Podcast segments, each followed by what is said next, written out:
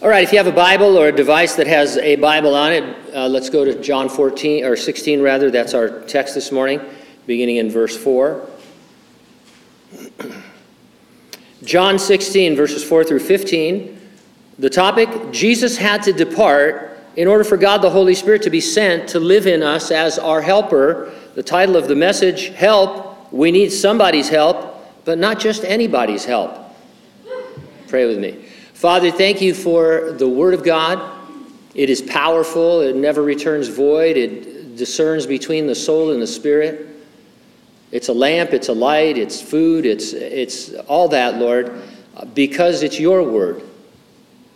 Because it speaks of Jesus Christ. Jesus, you said you came in the volume of the book, that it was all about you. And so I pray that our hearts would remain settled in your love and that our minds would be uh, aware of your presence in our hearts and that by your Holy Spirit, Lord, you would teach us many things that are uh, impossible to know except by your grace. If there's anyone here, Lord, that's not a believer in Jesus Christ, they've never been born again, do your work on their heart, Lord, we pray. And we pray it in Jesus' name, and those who agreed said, Amen. On Saturdays, when it's possible, the Pensiero grandkids come to help me do yard work sweeping, weeding, landscaping, car washing. People who see them remark, I see you have your little helpers. Who else do we think of that has little helpers? Well, Santa Claus, of course, right? His helpers are the elves who spend all year making toys for good little girls and boys. Mom, Pastor Gene believes in Santa Claus. Anyway, it might interest you to know that Santa's Little Helper is the name of the pet greyhound dog on The Simpsons. And so this idea of helper is very interesting to us. Jesus told his 11 disciples, I do not go away, if I do not go away, rather, the helper will not come to you. But if I depart, I will send the helper to you. We need a serious change of thinking when it comes to what it means to have a helper.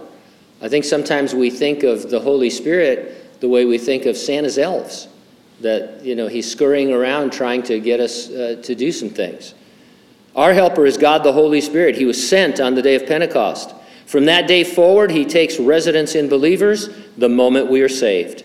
In verse 7, the Lord said that we have a great advantage thanks to the helper within us. We should take advantage of our advantage. I'll organize my comments around two points. Number one, take advantage of the helper's help in your walk with Jesus. And number two, take advantage of the helper's help in your witness for Jesus. Let's take a look at our walk beginning in verse 4. God lives in you. What a tremendous, tremendous statement. Here are a few verses to corroborate that incredible truth. And the text is going to tell us that Jesus or Jesus Christ lives in you. That means he lives in you in the person of God the Holy Spirit, whom he sent as your helper. In this verses that we're reading today, he said, I'm going to be gone, but I'll send the helper. And so when the apostles say, well, Jesus lives with you, he lives in you, they mean by the Holy Spirit. And so in 2 Corinthians 13 5, the apostle Paul asked the Corinthian believers this question Do you not realize about yourselves that Jesus Christ is in you? Romans chapter 8, verse 10. But if Christ is in you, though the body is dead because of sin, the spirit is life because of righteousness. Galatians 2:20 I am crucified with Christ. It is no longer I who live but it is Christ who lives in me. And the life which I now live in the flesh I live in faith the faith of the son of God who loved me and gave himself for me. In Colossians 1:27 we read to whom God willed to make known what are the riches of the glory of this mystery among the Gentiles which is Christ in you the hope of glory not only does our help come from the Lord, it is ever present. One commentator said Jesus Christ isn't outside of us in our time of need, He actually lives in us and is with us all the time. We can believe God the Holy Spirit indwells us, but behave as if His help is far off and late in coming. The Apostle Paul described this tendency as having begun in the Spirit but then trying to go forward in the flesh, meaning by our own efforts. And so I think the average Christian would say, well, yeah, the Holy Spirit lives in me, God indwells me. but I, I confess myself, what a nonchalant thing. Uh, I guess, you know, I don't want to make up uh, emotion, but it should kind of send chills uh, down your spine. I have a secret to tell you God lives in me. And He does by virtue of the Holy Spirit. And so it's, it's incredible. So, do we actually behave that way? Sometimes not. Jerry Bridges writes Our reliance on the Spirit is not intended to foster an attitude of I can't do it, but one of I can do it through Him who strengthens me. The Christian should never complain of want of ability and power. God lives in you. While you're waiting for Him to come, right? I mean, we, we have that picture in our mind that we're praying and God is far off, the heavens are brass. Ever have people say that? Well, the heavens are like brass to me, my, my prayers aren't getting through. God is in you, He can't get any closer. And He's ready to minister to you. Take advantage of Him to do all things through Christ who strengthens you. Verse 4 But in all these things I have told you, that when the time comes, you may remember that I told you them. And these things I did not say to you at the beginning, because I was with you. The Last Supper being concluded, Jesus led his eleven disciples to the Mount of Olives. Along the way, he taught them.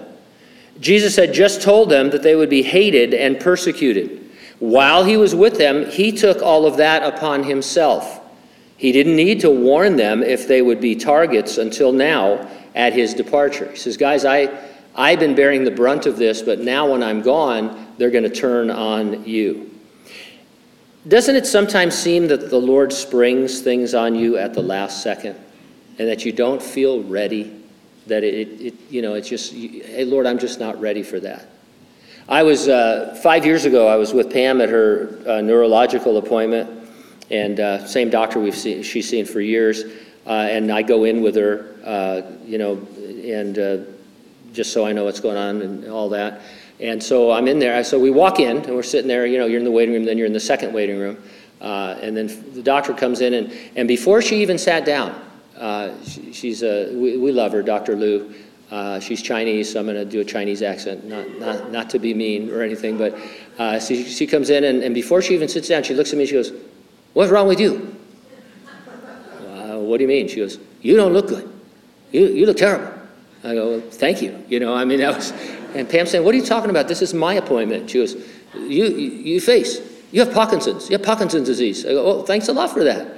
And so uh, I might, you know, I might have been ready for some kind of diagnosis if I had an appointment. So if you make an appointment with the doctor, right? You say, oh, I just don't, I don't feel right. I have a third arm growing out, or you know, whatever it is. You know, you go to the doctor and, and you're, you're thinking, you, you don't like it because you're a Christian, but you think, well, okay, go, I guess this could be it, God. You know, this could be the one. But you never go to somebody else's doctor's appointment and get diagnosed. I, I mean, right? So you just don't. And so uh, it's, it's funny. Poor Pam, she says, Can we get back to my appointment now? He can come in tomorrow. And so, oh man. You're always ready because God indwells you. And you can stay as ready as possible, but just walking with the Lord day by day, in and, you know, day in and day out. And then you know what else you find? That actually you are readied by the Lord. As you look back, you see things happening that got you ready for that thing that was going to happen that you don't think you were ready for. And so just Enjoy the indwelling of God the Holy Spirit. Take advantage of your advantage. And don't, we don't need to feel like orphans as if the Lord has left us. We couldn't be any closer to Him. And it's permanent. Verse 5 But now I go away to Him who sent me, and none of you ask me where you're going. But because I have said these things to you, sorrow has filled your heart. The eleven did previously ask Jesus where he was going, specifically Philip and Thomas. They stopped asking not because Jesus wasn't answering, but because sorrow filled their hearts. Now, people are different. Some tragedy happens, and, and you know, your emotions, uh, people's emotions are all over the spectrum. Some people seem somewhat hysterical, others seem too calm. Uh, and so we need to be careful when counseling others that, you know, there, you can't project your own emotions and feelings onto other people. However, the Apostle Paul, it's interesting, he was bold enough to comfort believers in Thessalonica whose loved ones were dying by saying that he did not want them to sorrow as those who had no hope. And essentially, what he was saying in a very diplomatic way was greet this situation as a Christian ought to. And he, he thought that they could and that they should. And so he says, hey, obviously it's grievous. Obviously you sorrow. A loved one is gone. Actually, they were sorrowing even more than we because they didn't know where their loved one was. If you read 1st and 2nd Thessalonians, Paul had talked to them about the rapture of the church, the imminent rapture of the church, and some of them were dying. And they thought, well, what happens to my, my dad, my brother, or my wife who's dead? Did they miss the rapture? Are they left, you know, what, what happens? And they didn't know the things that we know. But Paul, and even then, Paul was saying, hey, be a Christian. Think about how a Christian ought to act in a situation like that and act that way. And you say, I can't do that. Yes, you can, to a certain extent. I mean, you can't do it perfectly, obviously, but you can because why? God lives in you, and He can help you to do it. If you allow sorrow to fill your heart, things like depression and discouragement and defeat, it'll drown out that still small voice of the Holy Spirit uh, in the very time that you need Him the most. There's a time for every purpose under heaven, we read time to weep and a time to laugh, a time to mourn and a time to dance. Know the time that you're in and greet it the way you should. Jesus wanted them to keep asking. For one thing, their give and take was a way of teaching them that would be more memorable than lecturing them. He would give them prompts and clues to figure things out. It's a great way of teaching. I mean, you can just sit somebody down, you know, and, and lecture them. Jesus could have sat down with the 12 guys after he first chose them and said, I'm going to give you the whole outline of what's going to be happening. You know, at this point, we're going to be at a well, and this woman's going to come out, and I'm going to talk to her, and you're going to wonder what's going on. A little bit later, they're going to bring a woman caught in adultery and I'm going to have to deal with that, and then this is going to happen and that. But instead, the disciples were always kind of puzzled and curious, and Jesus waited until they asked him things, and then he would share things with them, not even on topic all of the time. And it was a, it was a way of teaching them and growing them up in the Lord. The Bible is written by inspiration in a way that causes you to dig into it in order to discover its rich veins of truth. God's not hiding things from you by doing that. He wants you to experience the joy of finding things out yourself with His helper's help, of course. The Holy Spirit, who inspired the writers of Scripture, now is on board, and He can certainly show you things that are beautiful that are in the Scripture that you maybe didn't see, you couldn't have seen before you were a Christian, but now you can see uh, as a Christian. For another thing, the Lord seems to enjoy hearing you ask Him for things even things he's already given to you, like the Holy Spirit. Check this out. In the Gospel of Luke, Jesus tells believers to keep on asking for the gift of the Holy Spirit. He says that your Father in heaven is a good dad, and he won't withhold the Holy Spirit. So keep on asking. It's kind of weird. He won't withhold him, so keep on asking for him. And we are teaching here from John that he's been given to the church, permanently indwells us, so why would we go on asking for him? He is our helper, but we don't like asking for help. How many times have you broken something, ruined something, hurt yourself because you did not want to ask for a friend's help?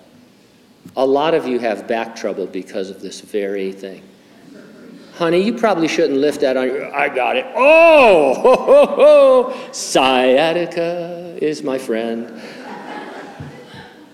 Pam's, you know, if I'm outside doing something, I have to do it when she's not around because she'll say, you can't, you shouldn't lift that by yourself. Ask the neighbor. I said, I am not going to ask the neighbor. Then the neighbor comes out and you say, you want some help with that? Sure. Absolutely, you know. I don't know how many times I've re-injured my back over the years by thinking, I can lift that. That's not that bad. Now I look like a dupe, you know, instead of lifting stuff, I push it around, you know. Heavy items, I, I, I get ramps and I'm on my hands and knees pushing it around. So, uh, but, you know, gets the job done without asking for help because no one likes to ask for help. In our hearts, we do that to the Holy Spirit and we say, hey, I got this. I got this situation. You don't got nothing. All you do is break things and hurt yourself or others on your own. So, verse 7 Nevertheless, I tell you the truth, it is to your advantage that I go away. If I don't go away, the Helper won't come to you, but if I depart, I will send him to you. Jesus is, you know, one of the things he's saying is this I'm here in a room with, uh, you know, 11 of you, or now we're out in the Garden of Gethsemane on the Mount of Olives. I'm here with you 11 guys. I'm nowhere else. I am here in the, as the God man in a human body with you 11 guys. I'm going to go to heaven, and then I'm going to be with every believer all around the world for centuries to come, if necessary, by my Holy Spirit. You see what an advantage that is? It's a great advantage, and Jesus was into it. Now, it's interesting, Jesus rose from the dead in a physical body, and he will remain in that body for eternity. We see that he bears the wounds of his suffering, even. Uh, he's described in the Revelation as a lamb that had been sacrificed. Don Stewart writes Jesus made it clear that he was not a disembodied spirit. He did things only a person having a body can do. He walked, he showed his disciples the prints of the crucifixion on his body, he breathed air, and he ate food. Consequently, both his words and his deeds testify to the fact that his resurrection was bodily. Whereas Jesus is currently seated in heaven, God the Holy Spirit, called the Spirit of Jesus, can indwell every saved individual. A few times in our studies in the Gospel of John, we've said that this permanent indwelling of the believer is unique to saints in the church age. Old Testament saints did not enjoy this permanent indwelling. Here we find another corroboration of this truth. Jesus said, he could not send the Holy Spirit unless he first returned to heaven. And so, this gift of the Holy Spirit, the permanent indwelling of the Spirit that comes on the day of Pentecost, Jesus said that couldn't happen until I was crucified, rose from the dead, ascended into heaven, uh, and then it could come. Thus, God the Holy Spirit could not have permanently indwelt believers prior to the ascension of Jesus because he would not be given until after the church was born. The problem, people argue about this because it sounds like you're saying that people didn't get saved the same way in the Old Testament and that you're inventing some new gospel. But listen, the permanent indwelling of God the Holy Spirit was not necessary for salvation. There is only one way of salvation throughout all of human history from the garden forward. You are saved by grace through faith in God. And, and uh, Abraham, father of the Jewish race, believed God and what? It was accounted unto him for righteousness. Israel had the law of God, but no one was ever saved by keeping the law. They were saved by believing God and accepting his righteousness. Was that a work of the Spirit? Yes. But did the Holy Spirit ever indwell? Yes, he did that too, but not permanently. This is something absolutely unique to the church. It is a mystery revealed in the church age, and we should um, approach it that way. And so everybody always gets saved the same way. There's no different gospel. But God relates to people differently, and in the church age, we have this wonderful gift. Jesus is in heaven, told us it was better for us that he stay there. I gave you some reasons why, but I want to suggest for your consideration that this might have some bearing on our understanding of what happens with the elements when we celebrate the Lord's Supper. This isn't a teaching about the Lord's Supper, but they had just had the Lord's Supper and they had the Lord of the Supper with them, and he would whatever he said was from the point of view uh, of, of truth. And so uh, here's some things about the Lord's Supper. We celebrate the Lord's Supper, and a lot of Protestants do, as a memorial. The bread and the juice represent Jesus' body and blood. They are symbols of the body and blood of Christ. In the Roman Catholic tradition I grew up in, and this is a quote, the change of the whole substance of bread into the substance of the body of Christ, and of the whole substance of wine into the substance of the blood of Christ. Put simply, the elements are believed to become the body and blood of Jesus Christ, that they are literally the body and blood of Christ. Lutherans and others have yet another view, saying, and I quote, the substance of the body and blood of Christ are present alongside the substance of the bread and wine. In other words, the Lord is physically present there, but not in the elements themselves. Now, thinking about what we just read and, and, and all, making application of this, Bishop J.C. Ryle writes, It is not the bodily presence of Jesus Christ in the midst of us so much as the presence of the Holy Spirit in our hearts that is essential. What we should all desire and long for is not Christ's body literally touched with our hands and received into our mouths, but Christ dwelling spiritually in our hearts by the grace of the Holy Spirit. In other words, this whole idea that Jesus comes literally and physically to us in communion contradicts what Jesus said that I am going to heaven. And guess what? I'll be with you always, every minute of every day, not just Sundays when you take Mass, by the person of the Holy Spirit. So meditate on that, think on that. Now drop down to verse 12. I still have many things to say, but you cannot bear them now. However, when He, the Spirit of truth, has come, He will guide you into all truth, for He will not speak on His own authority, but whatever He hears, He will speak, and He will tell you things to come. You can't handle the truth, is what he was saying to his disciples. Not yet. He wasn't prepping them for more suffering as much as he was encouraging them that they would be enabled to know and comprehend spiritual truth after the Spirit was in them. Jesus emphasized during his earthly ministry that he only did and said what his Father told him. He and the Father were always in agreement. Likewise, God the Holy Spirit would be in sync and in agreement with the Father and Son. It's kind of like, in a, this is a limited illustration, but you'll get it. When your kids are old enough to try and split mom and dad, right? They, they ask mom something first, sometimes they ask dad, and they're trying to get a contrary opinion, and it just blows their mind when you agree. You know, you're, you're like, hey, Dad, can I go to that party? No. Mom, can I go? Sure. Ah, I've split them. It's like it's better than splitting the atom. You know, it's, stuff. But when parents all have the same game face on, it's a, it defeats them. And so, God the Father, God the Son, God the Spirit, all in absolute harmony with one another. One practical thing this means is that God the Holy Spirit will never act independently in ways that contradict what has been revealed in the Word of God. No prophecy can be attributed to him that does not line up with the Bible. No gift of his can rightfully be exercised in a manner contrary to his own instruction for doing so in the Bible. It doesn't quench the Holy Spirit to test behavior and belief that people attribute to Him according to God's Word. If anything, it would enhance that and it would make it seem more genuine. And so uh, tuck that away as well. Things to come at the end of verse 13 are things after Jesus sent the Holy Spirit on the day of Pentecost. They would include the mystery of the church, the coming of Jesus to resurrect and rapture the church, the security of the church in heaven during the seven year Great Tribulation, and the second coming of Jesus with the church to end the Battle of Armageddon and establish the 1,000 year kingdom of God on the earth. He will glorify me, verse 14, for he will take of what is mine and declare it to you. God the Holy Spirit glorifies Jesus. Since he is in you, he encourages you to glorify Jesus in all that you do. Along those lines, D.L. Moody wrote, there are many of us that are willing to do great things for the Lord, but few of us are willing to do the little things. Uh, do little things well, not because they're little, but because they're for the Lord. Whether it's a little thing or a big thing, who's doing it? The Lord is doing it through you, He's using you, and it's worthy of doing it right and doing it skillfully and doing it according to the Lord's uh, timing and, and things like that. And so, in fact, we need to quit thinking of little things, big things, and just think that we're all the servants of the Lord.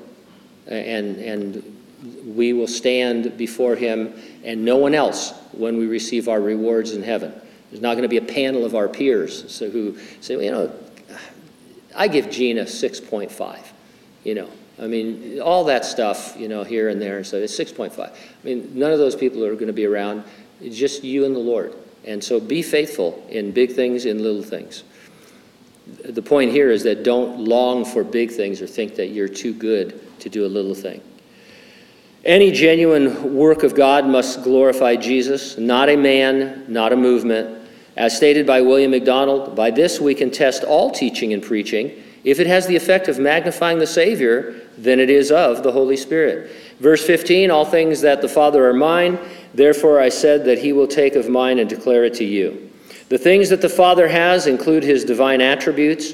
Jesus says those same attributes are his, they are equal. We list the attributes of God to answer questions like who is God? What is God like? What kind of God is He? Besides the big four omnis omnipotent, omniscient, omnipresent, and omnibenevolent all good God is infinite, He's immutable, He's self sufficient. All lists of these divine attributes differ. Some say there are five essential attributes, others as many as 20. Jesus didn't give the disciples a list of his attributes with their definitions. He simply lived out the attributes of God and exampled them in every situation. Who is God? What is he like? What kind of God is he? Jesus, his words and works, answers those questions. Director Peter Jackson succeeded in making us forget that help was on the way to Helm's Deep at the end of the Two Towers. Defeat at the hand of Sauron and his Uruk-hai army was upon the people of Rohan when suddenly Gandalf came with reinforcements, just as he promised on the first light of the fifth day from the east at dawn. The devil, the world he is the ruler over, and our own flesh often succeed in making you forget our help comes from the Lord, and the Lord is in us. Take advantage of the helper's help in your witness. There is not a better evangelist in the world than the Holy Spirit said D.L. Moody. He ought to know he preached to hundreds of thousands and saw multitudes saved. The verses we skipped over give insight to the working of God the Holy Spirit with regards to the gospel.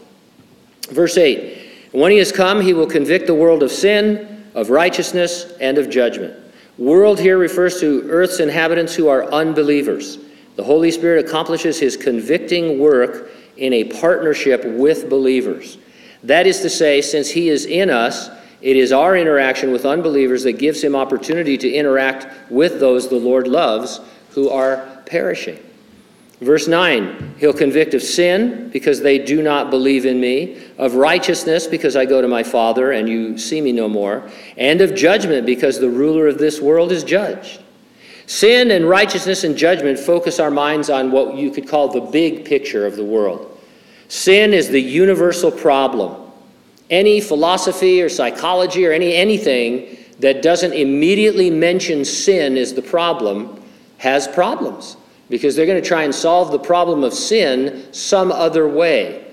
Uh, they're going to tell you that the environment is the problem or you know something else is the problem. Your upbringing was the problem.